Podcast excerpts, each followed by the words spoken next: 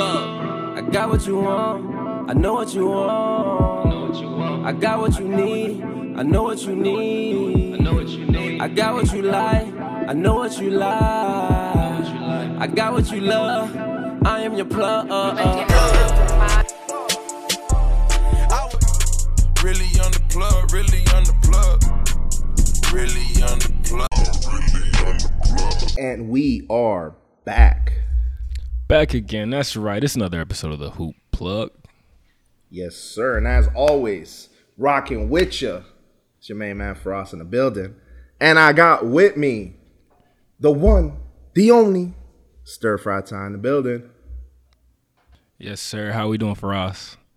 Hey man, we living, bro. We living. You know what I'm saying? I had to get the throwback. It's a special episode. First off, let me start it off like that. About to get the throwback Warriors jersey on. Y'all see that number? Hmm. That's that Baron Davis. You know what I'm saying? Come on, son. You know we ain't playing with him. So, you know, man, giving thanks for life every day, brother. How about you? How you doing? Man, I think speaking of throwbacks, I got my boy Jackie Robinson. Okay, you know, I'm hoping that we get the MLB lockout fixed. You know what I'm saying? So prayers man. up. They figure For- it out. Four two, my boy. Yeah, four two. But this is a very special podcast, as Faraz just noted, because we got with us Evan and Peter from the Toast in the Morning podcast. So big shouts out to y'all. Thank y'all for joining the podcast. How y'all feeling today? Uh, thank you guys. Love to be here. So, so you got the work you guys do. Love it. And since we're showing off clothes, I got my throwback nets right here. Uh, They're loving the trade deadline, and I'm excited to talk to you guys. Yeah, thanks for having us, guys. I got, I'm rocking the the band Crown the Empire sweatshirt as you do. You know what I'm saying? so, uh, but, but yeah, uh, thanks for uh, having us, guys.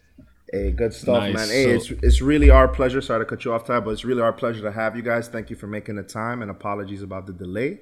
And uh, without further ado, let's get it started. Yeah, I mean, we know why we're here. NBA trade deadline has came and passed, and uh, I know it shook up things. Woj was dropping bombs, Shams was dropping bombs, but Hoop Plug's got to drop some bombs of their own. So we're here to break it down. We're gonna cook on each trade that's happened. We're gonna go around, share our thoughts, and say who we think won. There's no better place to start this than in Brooklyn. Y'all saw it on Peter's sweatshirt. Okay, we got to talk about what went down. Faraz, why don't you break it in? You know, we know what happened now. James Harden moving to Philly, Ben Simmons coming back with some others. Faraz, what are your thoughts on the big trade in Brooklyn? Man, it's funny because you know it took so much time. and We finally got a Ben Simmons update. Mm, you know what I'm saying? So life is funny how it works. You know what I'm saying? Not even a year ago, these Brooklyn Nets they were on the high horse. Things were perfect. Three best bros, if you may, all uniting together in BK. You know what I'm saying? In the black and white, life looked great.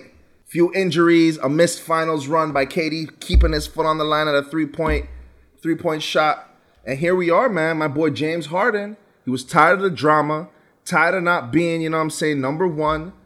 He wanted out of here. And wow, the way that he did it, he didn't cause any noise. You know what I mean? He didn't make any any big moves. But what he did was cause the biggest, the biggest trade probably of the last three years. Period.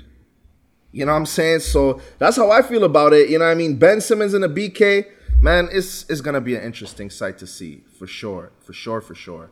Yeah. Just to touch on, I haven't even gone into how they're gonna play and who won that trade and all that other stuff. It's just like you kind of gotta just wrap your head around everything that happened in that trade, right? So the Sixers, they gave up a lot, but if you ask me, they got a lot in return. So a mm-hmm. lot of people to the to the naked eye, it might look like the Brooklyn Nets snuck away with the win in this one right here. But if you ask me, James Harden, Daryl Morey, and the 76ers are the true winners of the trade deadline, man. And let me explain. You've got James Harden, who we know last year when he wanted to get out of Houston, he threw on the fat suit. You know what I mean? this year he doesn't want to play, so he's injured. My boy Chuck said it best. He's getting traded, so you already know he's not injured anymore and he's good to go. Man, this Joel Embiid, James Harden, one-two punch is going to be one of the craziest things we've ever seen. You know what I mean? James Harden very much has a lot to give. Very much can be the best scorer in the NBA. Very much can be the best playmaker in the NBA. So between him and Joel Embiid, who we've finally been able to see home, away, offense, defense, no injuries whatsoever, he's an absolute animal. Man, I think the Sixers are the ones who walked away and won this trade, man. That's fair. That's fair. Uh, I'm gonna try to be sensitive. You know, we got a we got a Nets fan on the podcast. Uh, so let me just start by saying this: you can't blame James. Okay, you can't blame James Harden. Kyrie had one foot in, one foot out. This is not what he signed up for. So I'm not mad at the guy. But let's let's just all take a moment to acknowledge this big three Nets only won one more playoff series than my New York Knicks. Okay, that, that's all. I, I just had to throw that tough. in there. But I, I, still think this was a worthwhile. Before I let Peter go, I still think this was a worthwhile thing for uh, for the Nets. You know what I'm saying? If they still had LeVert, uh, Dinwiddie, Jarrett Allen, they're not going to be able to pull this trade off and get Ben Simmons. They want stars. This league is run by stars. Daryl Morey was headhunting for stars, so you couldn't pl- trade four quarters for a dollar and get Ben Simmons back. So I think y'all are still in a better place today than you would have been had y'all not made this trade. Um, and okay. as far as who won this trade, I, it's gonna be hard to tell. You know, time will tell. But the fans won for now because these are two teams in the Eastern Conference in the same division. They're gonna be playing each other all the time. It's gonna be playoff worthy every single time. So I'm definitely looking forward to that. Okay. Well, to open it up, I mean, this is probably one of the most balanced and star-studded trades I've seen in a while for sure. Uh, I mean, the Sixers finally got a star now on the roster. They're going from starting with, you know, Benson's not even playing for them. And let's be real, Andre Drummond hasn't done anything since he was playing for Cleveland. So now the Nets in return, we're finally getting some depth. We got another spot up shooter, and we're getting a backup center that we needed. Because let's be honest, LaMarcus Aldridge is like what 36, 37, and Claxton can only play so many minutes. So giving him five, 10 minutes, whatever it is, even less off the bench is worth it. And Ben Simmons, he's gotten a ridiculous amount of hate. But at his worst, we got a power forward with crazy court vision and an all NBA defender at his very worst. And I think, you know, KD and Kyrie are going to be good influences and help him get it straight. At his very best now, we could have, I'm not saying he's as good, I was saying this earlier, almost like a Magic Johnson archetype. Let me stop there. I'm not saying he's going to be as good as that, but I'm saying a six foot 10 point guard that can distribute and play that defense, I think could be huge for the roster. Where I'm surprised was that James Harden didn't want to run it back. I get with Kyrie being in and out and things maybe not panning out right. I mean, they were 13 and three together. So I'm kind of surprised they didn't want to give it one last shot and maybe reevaluate into next season. But I guess, you know, these guys are getting older and they want to win right now. So yeah, hope, hopefully it works out for my Nets. Been waiting for a chip for, I've, I've been waiting for something, some sort of winning and uh, for the Nets for a while. Real quick, bro. So, you know, because I was forced to make a decision, I couldn't necessarily boost up the Nets the way that I wanted to. I don't think that it's a one-side trade. I should have mentioned it's a it's much closer. Obviously, you know the Nets very much get better, and if you ask me, it's an upgrade. Because let me, tell it's gonna sound crazy saying that, right? But what do the Nets need? They need someone who can facilitate. That's not gonna hog the ball. That's gonna play defense. And Ben Simmons does all of that in his sleep, right? What we expect from him and what we've needed from him was to shoot the ball. But now you don't need to anymore. You got two of the best 10 scorers in the entire league, yep. right? My whole thing is is just what we can potentially see from James Harden and Joel Embiid together. That's kind of why I went the way that I went. But in that same yep. token, the Nets get better. You guys pick up a much needed much needed depth in the bench. You know what I mean? But uh, Evan, I don't want. I see you have a burning thought. I don't want to. I don't want you to forget it.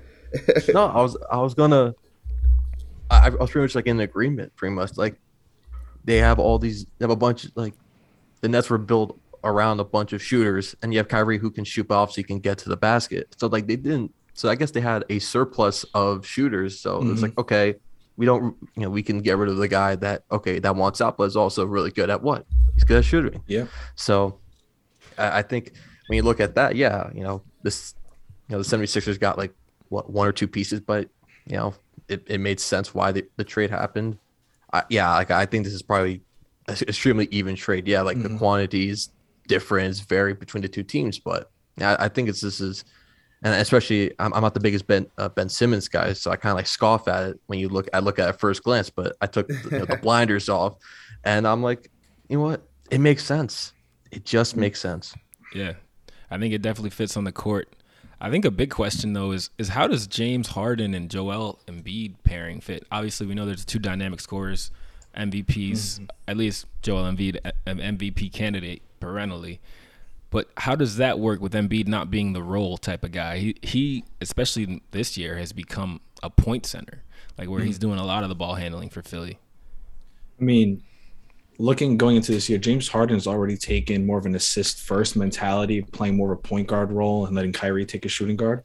And I think this pick and roll that they could run between James Harden and Joel Embiid might be one of the most lethal combinations.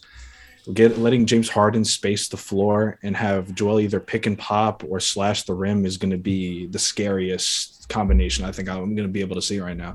It's kind of getting me nervous having to face that in the playoffs. But I think with the defense we picked up, uh, I'm feeling a little better.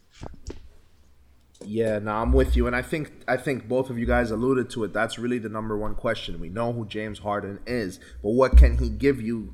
Given you know you've been playing with a star-studded team, you've taken more of not even just a secondary role, but a tertiary role, right? Uh, focus more on assist, being the assist man. And James Harden was willing to do all that to get his first chip. You know, unfortunately, like I mentioned earlier, a foot on the line is the difference between them potentially winning a championship and not making it to the finals. But with all of that being said, man, if James Harden can play up to this potential. One, we know James Harden to very much play in the flow of the game. So I can see him easily, you know, just uh what's the word I'm looking for? Just uh, regardless, I can see him easily feeding Joel Embiid. I can see he see him easily being the two man for a majority of the game. And then when things turn up, you need some three point scoring. You need someone to stretch mm-hmm. out the floor. James Harden can get points in bunches. You know what I mean? There's times that season where he averaged 37. The guy would score the most quiet 40 points you'd ever see. You know what I mean? All in transition, all in threes, all at the free throw line. You know what I'm saying? So at their best, this is a championship caliber team. We can't forget mm-hmm. about, you know, the support, the backup that they have. The rest of their starting lineup is pretty good. They're a defensive driven team that can also spread the floor now, you know? Mm-hmm. And man, Joel Embiid, he's been playing out of this world. So let's see what happens. You can't forget Kevin Durant is the best player in the NBA when he's healthy. Kyrie Irving is not too far away. Uh, the team has definitely gotten deeper. So I think it's going to be interesting to see how the rest of the season plays out for mm-hmm. both these guys. Yeah, for sure. And I think the most underrated W guys had was holding on to Tyrese Maxey. I think a lot of people thought if you're delivering Ben Simmons, it's going to have to come with Tyrese Maxey, especially the Nets wanting that guy to come off the bench and be a six man and especially when Kyrie's not there for him to take that starting point guard role. And it really worked out the best case for the Sixers, not having to deal him because he looks like a future star. Yeah, I'm with you there. Yeah, and don't forget, Joel Embiid is, is known for his injuries and not staying healthy, so that mm. takes the workload off of him as well. So. Yeah, that's true. I mean, I feel like James kind of wanted to leave because he was felt like he was the last star stranded, stranded on that Brooklyn Nets island. But that shit might might just happen again in Philly. Hopefully not, though. Uh, we're gonna see how this plays out. Like I said, I think the fans win on this one. I know y'all all. I hope y'all all saw those subliminals KD was sending uh, James way at that All Star Game selection yeah. process on TNT. So it's gonna be a rivalry. it's already begun, and thank God we don't have to wait long to see this matchup mm-hmm. in the playoffs. Hopefully, could be I, I need, two months away. I need more of this in the NBA. Just exactly. more of this, more of this petty drama, man. I, I love it. Feels very old school. Yeah. All right. Next up, we got to talk about this. One of the more under the radar moves, okay? That's the Celtics acquiring Derrick White from the Spurs for Josh Richardson, a first and two second round picks. Mm-hmm. So, what do you guys think on that? Faraz, you want to kick it off? I mean, especially yeah, man, sure. No, you you know what? You got it, brother. Yeah, go ahead. No, no, you got it. It's all you. No, no, no, no, no, no, no. You're the okay. guest. You know. What I'm all saying? right, so this is where I step it. No. perfect, perfect. We need someone to take charge. You know what I'm saying? yeah, but I was just gonna say real quick that it seems like they're dumping even more picks than they have in the past and a little bit of depth to try and just upgrade their bench a little bit, get in their six, seven, eight mans, especially so with the trade that we're probably talking about in a little bit, along with Derrick White. Uh, I'm not sure how he's going to blend necessarily right away. I've never haven't watched too many San Antonio, too much in San Antonio basketball personally, but he's a solid player, and I think their bench gets a little bit better with the pickups they made. Oh yeah, I'm I'm with you, man. Uh, I have to say, you know, given that I'm from the Virgin Islands, Tim Duncan is from the Virgin Islands. The Spurs, you know, they've always had a, a warm spot near my heart. You know what I mean? But given their recent, you know, uh, lack of successes, if that's what you want to call it, it's been really tough to watch games down in San Antonio. Couple bright spots, you know I mean? Dejounte Murray just got called to his first All Star game, so that's a positive, right? But uh, Derrick White, you know, he was holding it down for them all season. Again, not a big name like you mentioned before, but I think a key pickup for the Celtics off the bench. Me and Ty were talking about in an earlier podcast. The problem with the Spurs is they have a bunch of second unit guys in their starting lineup. So um, I think Derek Unit with some of the pre- Derrick White with some of the pressure off of him from being in the second unit. I think he'll be able to thrive over there in Boston. A lot less. I think the expectations over there are different. You know. And I could see him in the second unit, but I could also see him moving Marcus Smart back over to his natural position as a two. I think that's what they brought him in for, and if he can play enough. He's going to have to play well enough, right? He's been inconsistent, and that's part of the reason he hasn't gotten to become a household name. But Derrick White is a guy that is capable of getting buckets, defending at a high level, and he fits into what Boston's trying to do. Uh, he's going to defend. He's not going to take the ball out of Tatum and Brown's hands too much, and he's just going to fit in. So uh, I think this is a good fit. I mean, it doesn't make the Celtics contenders, but it does make them better. feels like you guys really hit pretty much hit everything on uh, for this trade. Evan, yeah, we're it gonna let you go first in the next Yeah, one. I was just yeah, about I to say the same it. thing. Yeah, Yeah, we got you, man. But we got you. We got you. yeah, yeah. All yeah, right, we're gonna let I- you go in on your guy. We were talking a little bit before we started recording, and you told me this was your guy, Kristaps. This was a shock of the night for me. Okay, Kristaps Porzingis to Washington for Dinwiddie and Bertans. Evan, what'd you think? Well, I remember yesterday just looking on my phone, just just spamming on Twitter, and seeing seeing Shams report it. I'm just like, wait, what? Like this this is odd because early in the day they traded uh, Montrezl Harrell, they traded uh, Holiday. I forgot his name. He's just Yeah, Justin. Holiday. Yeah. Yeah. and I was just like, okay, they're gonna sell off some pieces, fairly quiet, fairly quiet. And even if they trade Dinwiddie, I was like, okay, they'll probably just pick up, you know, a body or something, or even like a first or second round pick.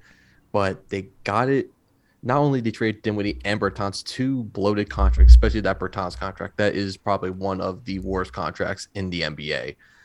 They got it for Porzingis, who, yeah, you know, the history with the injuries and, but when he's healthy, uh, he's a good he's a good player. He's still a good player. I know, you know, in in the New York media, you know, it tends to overhype its its stars, and Not it's just very immediate. it's uh, the, media and the fans for sure. Yeah, uh, yeah, we're all me and Ty are, are Met fans, so we like to overhype our players too.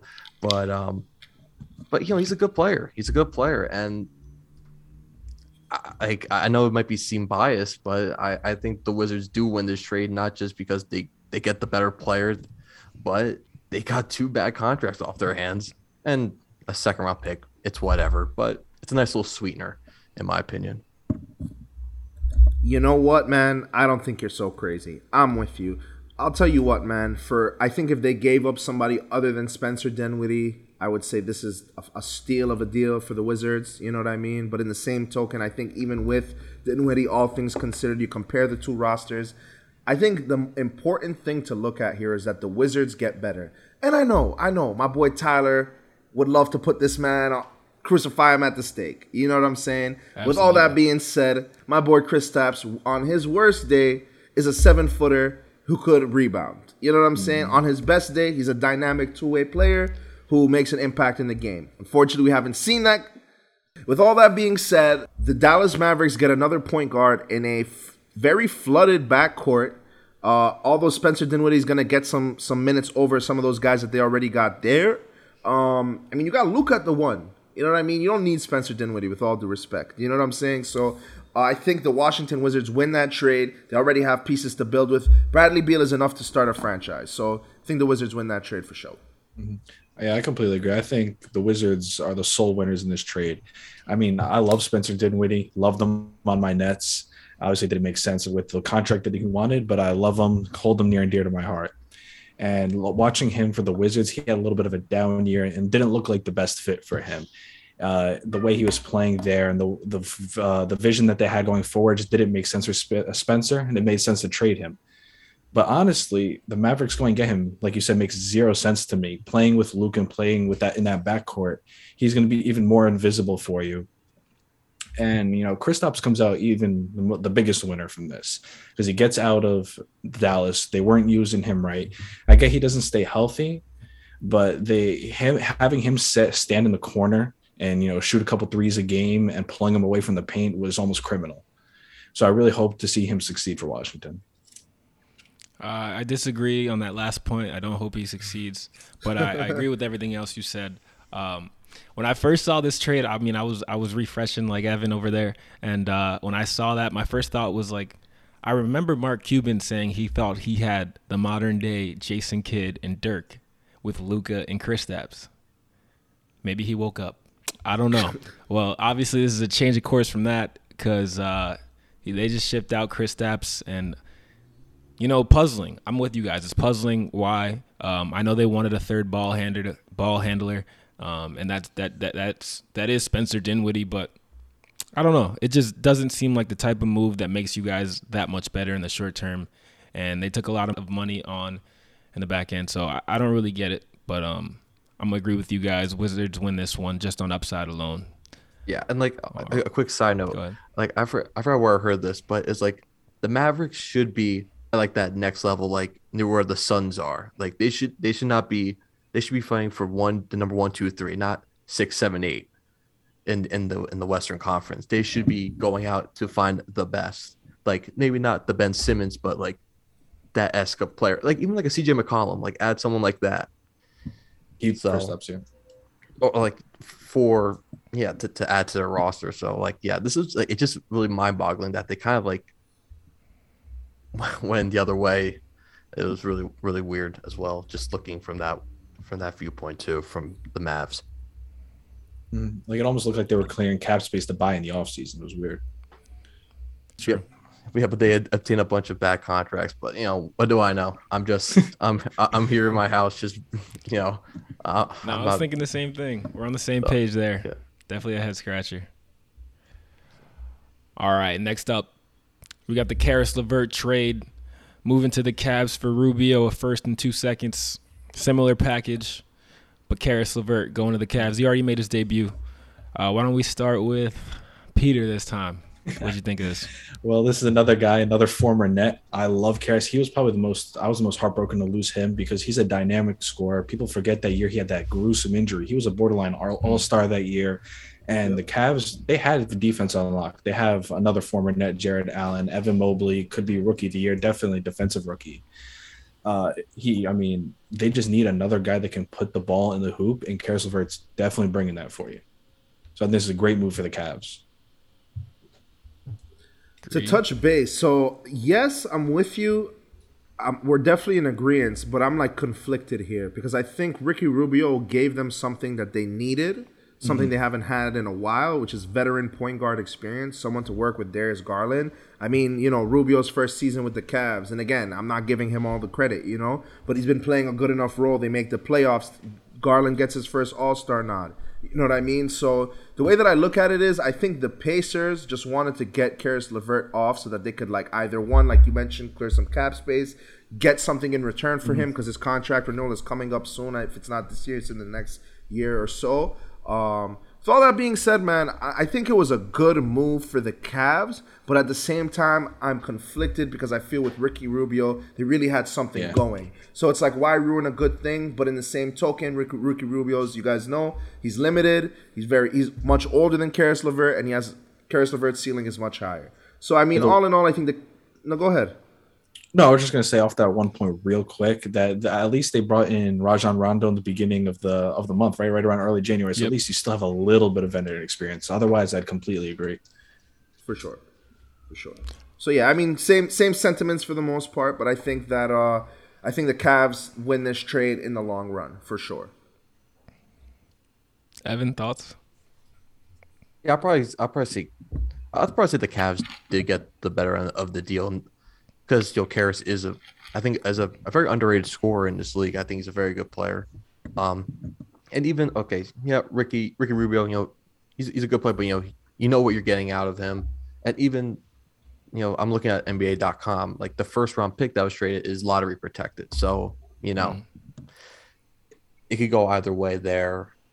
Um, but I would say the I, I I'd probably say the Cavs got got the the better end of the deal because you know they got a good scorer. They added another dynamic scorer. Obviously, when I look at like the draft picks, uh, I'm like, you know, I'm kind of like Sam Hinkie. Sometimes I'm like, oh yes, give me some more of that.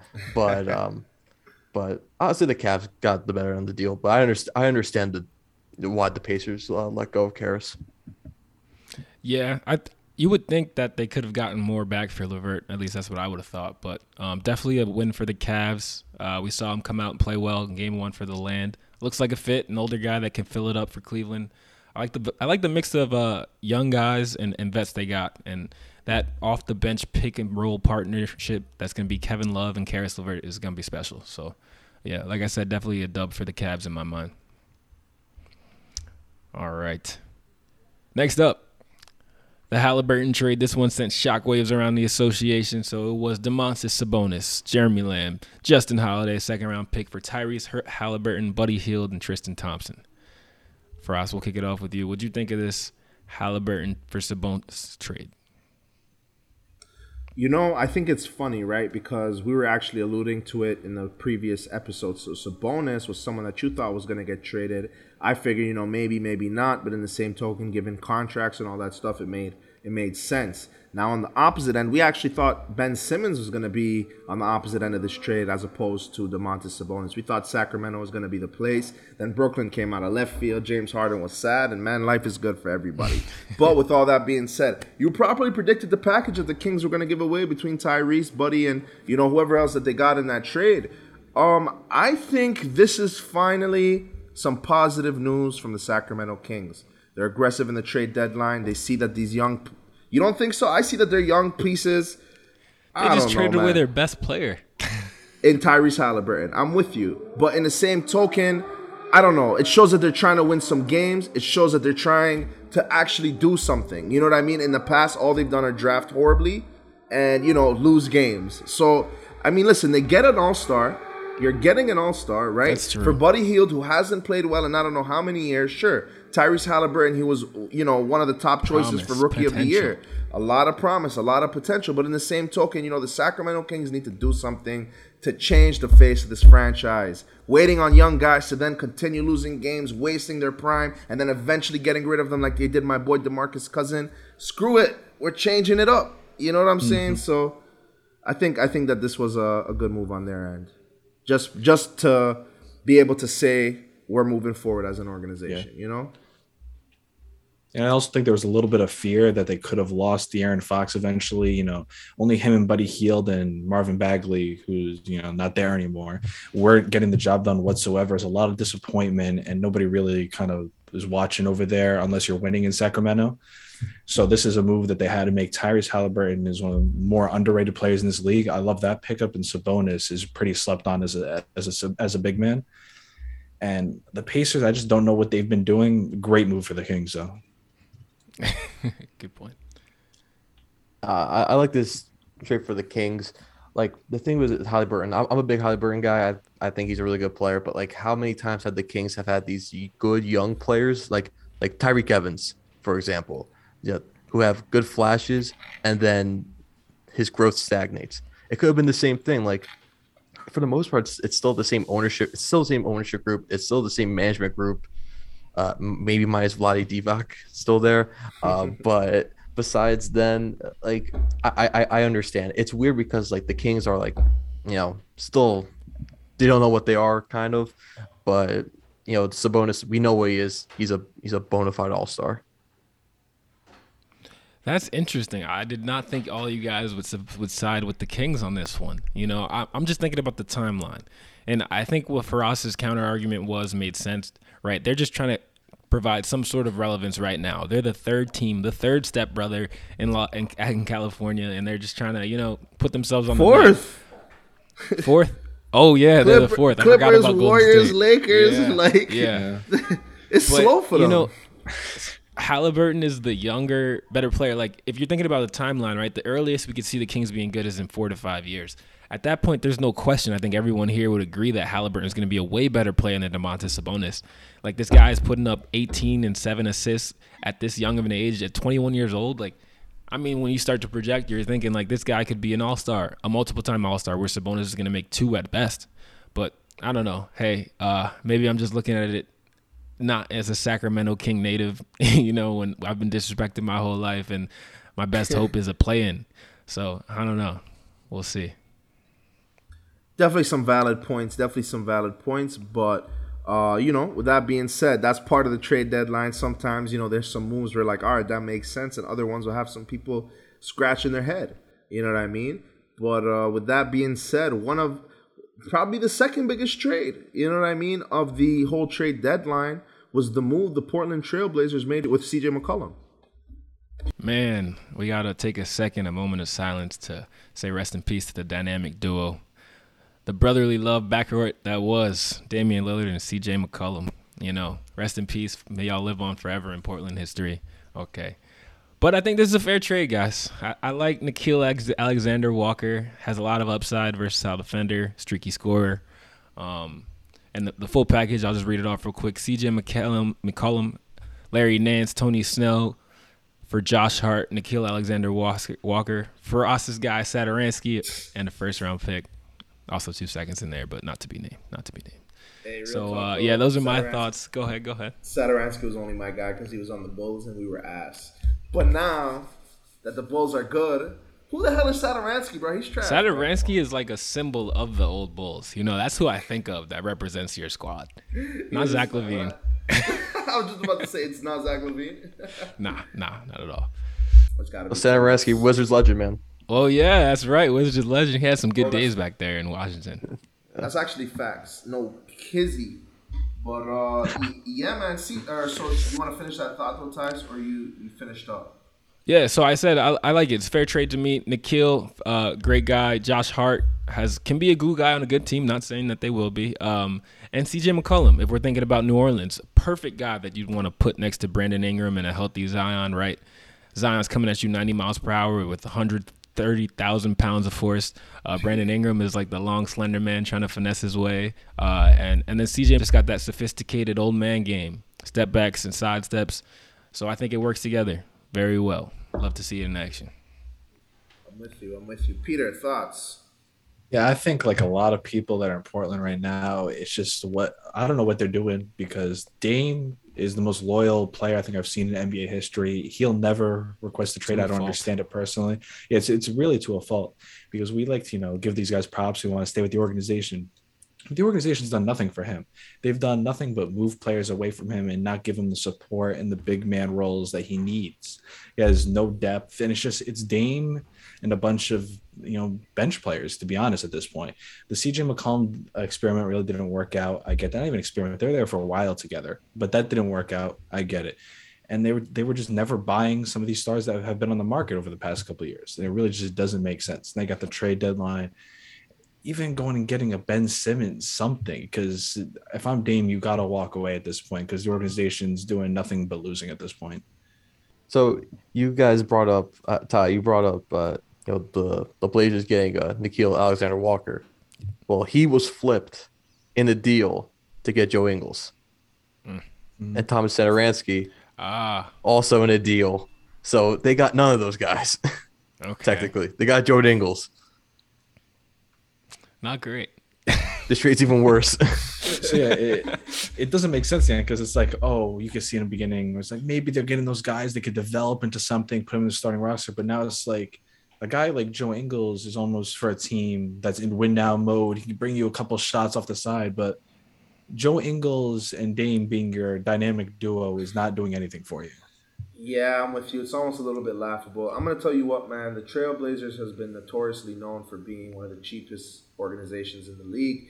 Year after year, time after time, you know they have opportunities to improve their team through free agency, through the trade deadline, what have you, and they just cannot make the moves. The Trailblazers are known as a team that can draft very, very well. I mean, shoot, if you look if at Greg Oden alone and uh, what's his name, Roy Brandon Roy and mm-hmm. then you have LaMarcus Aldridge, and then you got Damian Lillard. I mean, these guys know how to draft. Unfortunately, with the first two, injuries ruined their careers. But the point that I'm trying to make is this Portland Trailblazers team, the management knows how to draft players. But once they've done that, they cannot get a team together. I thought coming from the days where you had LaMarcus Aldridge and Damian Lillard, and you had that boom squad that you did of the early 2010s, you know, and to go then to a CJ McCollum, Damian Lillard dynamic duo that's not going to cut it, and it wasn't going to cut it. I like CJ McCollum, but he was never that guy to me. He's an all star, no doubt about it, but he's not a superstar on the caliber of Damian Lillard's level. Mm-hmm. He showed he showed pieces of it You know what I mean? What he did was hard for a lot of people to do in the league. You know what I mean? But at the same time, I think that it was. If they're gonna do something with this team, it's better to do it now. They gave the first five years of Damian Lillard's career for that first team, they blew it up. It didn't work. Now they tried it the next five, 12, six years with the second set of players. They blew that up as well. Um, we had talked about Damian Lillard being loyal, but this is his last season in Portland. Mm-hmm. Um, I think maybe by the latest, midway through next season, he's gone. He's out of here. But Damian Lillard has wasted enough of his prime in, in Portland to not get players, to not get help for all of these injuries that have been occurring around him. Been snubbed from the All Star game so many times because of where mm-hmm. he plays. You know, so maybe I think it's time for Damian Lillard to go. I think the Trailblazers management know that they're not keeping him any longer, especially with the idea of him potentially have going to the Lakers earlier this season. You know what I mean? A lot of things happen. We can't forget about that. So with all that being said, Trailblazers, man, just giving players away at this point. I think they're blowing up. I think they're in rebuilding mode, and I do not see Damian Lillard staying there any longer. Yeah, it smells. It smells desperate. Definitely smells desperate out there in Portland. It seems like the last ditch effort, right? They shed all the salary, and I, I'd only hope or anticipate is to try to go all in on, on free agency. But uh, I still don't think people are coming to Portland. So um, if they don't get that guy that they're hoping out and holding out for, Dame is throwing them deuces up at Portland. I think it's just in the best interest uh, best interest of the franchise and Dame at this point. Dame only has so many good years left. He needs to go somewhere to win at this point. And then with the organization itself, the Trailblazers, eh, you know, Dame doesn't fit in your rebuild at this point. You need to blow up the whole thing, get some picks, get some young stars, and almost do an OKC style rebuild because what they're doing right now is just kind of like hovering between the play-in and you know you know being a lower seeded team. It's just you, are kind of just hanging on to mediocrity at that point. That's facts unfortunately. Sad to say. Sad to say. All right this is the last topic for you guys because uh, I, I don't know if you guys saw that there was actually a secret move made by the New York Knicks. They caught a lot of crap for uh, for not making a move, but there was a secret move that the New York Knicks made. It looks like the New York Knicks got last year's Julius Randle back. Yes, y'all heard me right. Since February, Julius Randle's averaging 27 points per game.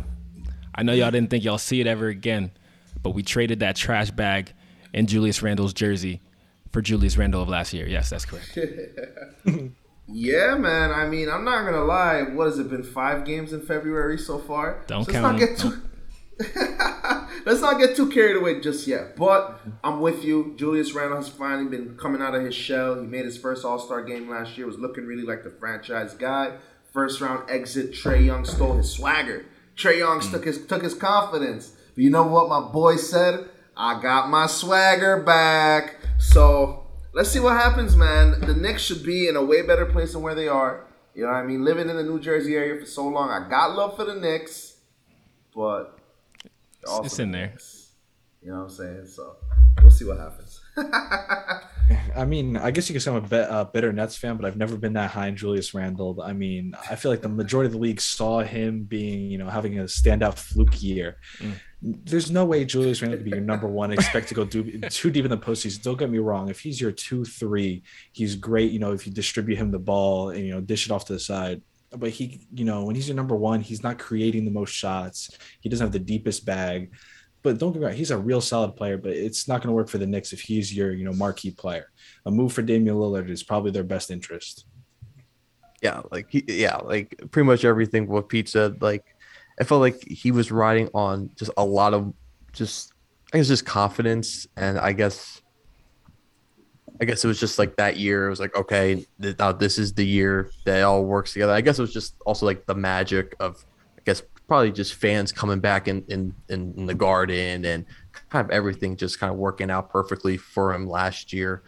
And yeah, I probably just felt a lot of pressure. He, he I guess he spent a little too much time. I guess he kind of understood the, the whole New York concept of uh, you know all the pressure in the world, and obviously he talked a lot of crap back to uh, to the fans, showing a lot of frustration. I don't know. Maybe he's uh finally figuring out, but you know, like I said, it's only five. Like you guys said, it's a five game sample. Don't want to overblow everything, but you know, it's the New York style, baby. hey, I had to uh, get them in at some point, somehow. So um, mm. At least Yes. they got Cam Reddish, I guess. Uh, There you Yeah, go. he- and he actually played a little bit. though. He actually played a little bit. Well, thank you guys. Thank you. Big shouts to Peter and Evan for joining the podcast. thank you so much. You guys were amazing. Glad to be here. Yeah, we gotta return the favor. Gotta return the favor for sure. Hell yeah, man. We'll definitely get on there ASAP, man. You guys just let us know when you're free, you know what I mean? And then just reiterating what Tyler's got to say, man. Thank you so much for being on the podcast, man. We really appreciated your guys' take, man. It's always good to get some fresh faces, not only on the pod, but in the industry, man. So wishing you guys the best of luck in the future, you know what I mean? And uh, sky's the limit. And everyone, go, make sure you guys go check out their podcast, check out their social media. Why don't you guys drop your social for them, real quick? Yeah, it's Toast in the morning. Toast in the Morning, all lowercase, straight across. Uh, yeah, come check us. We also have a website that we la- launched recently at toastinthemorning.com. You know, we put out a lot of content and try and do our best. Uh, appreciate everybody. And thank you guys, you know, the absolute most for having us here. Absolutely. All right, guys. Nah, before we do that, my boy Evan, you want to say anything? Because we, we got to look out for you too, you know what I mean? So, Uh, no, look, look, look, look, look, look. Here's the thing, you know. Pete's a good guy, you know. He, uh, you know, it, you know, Uh, see where this is going. look, look, look, I, I might be toast, but you know, Pete is you know the head honcho here at Toast in the Morning Enterprises. So you know he he, he likes to run these things down. He likes to open the podcast. You know, I'm just I'm just uh, you know. I just look good for the cameras. there you go. I'm just I'm just I'm the, the eye looks the candy. I'm I'm the eye candy. All right. There you go, man. There you go. And uh, with that being said, man, shouts out to Toast in the Morning. Shouts out to Evan Peter. Shouts out to Stir Fry Tie, man. And shouts out to you guys, supporters of the plug, man. Much love and respect, like always. Don't forget to follow us at I on IG at hoop underscore plug underscore. Facebook is hoop plug. YouTube is hoop plug. Everywhere you go is hoop plug, baby. Put some flavor in you.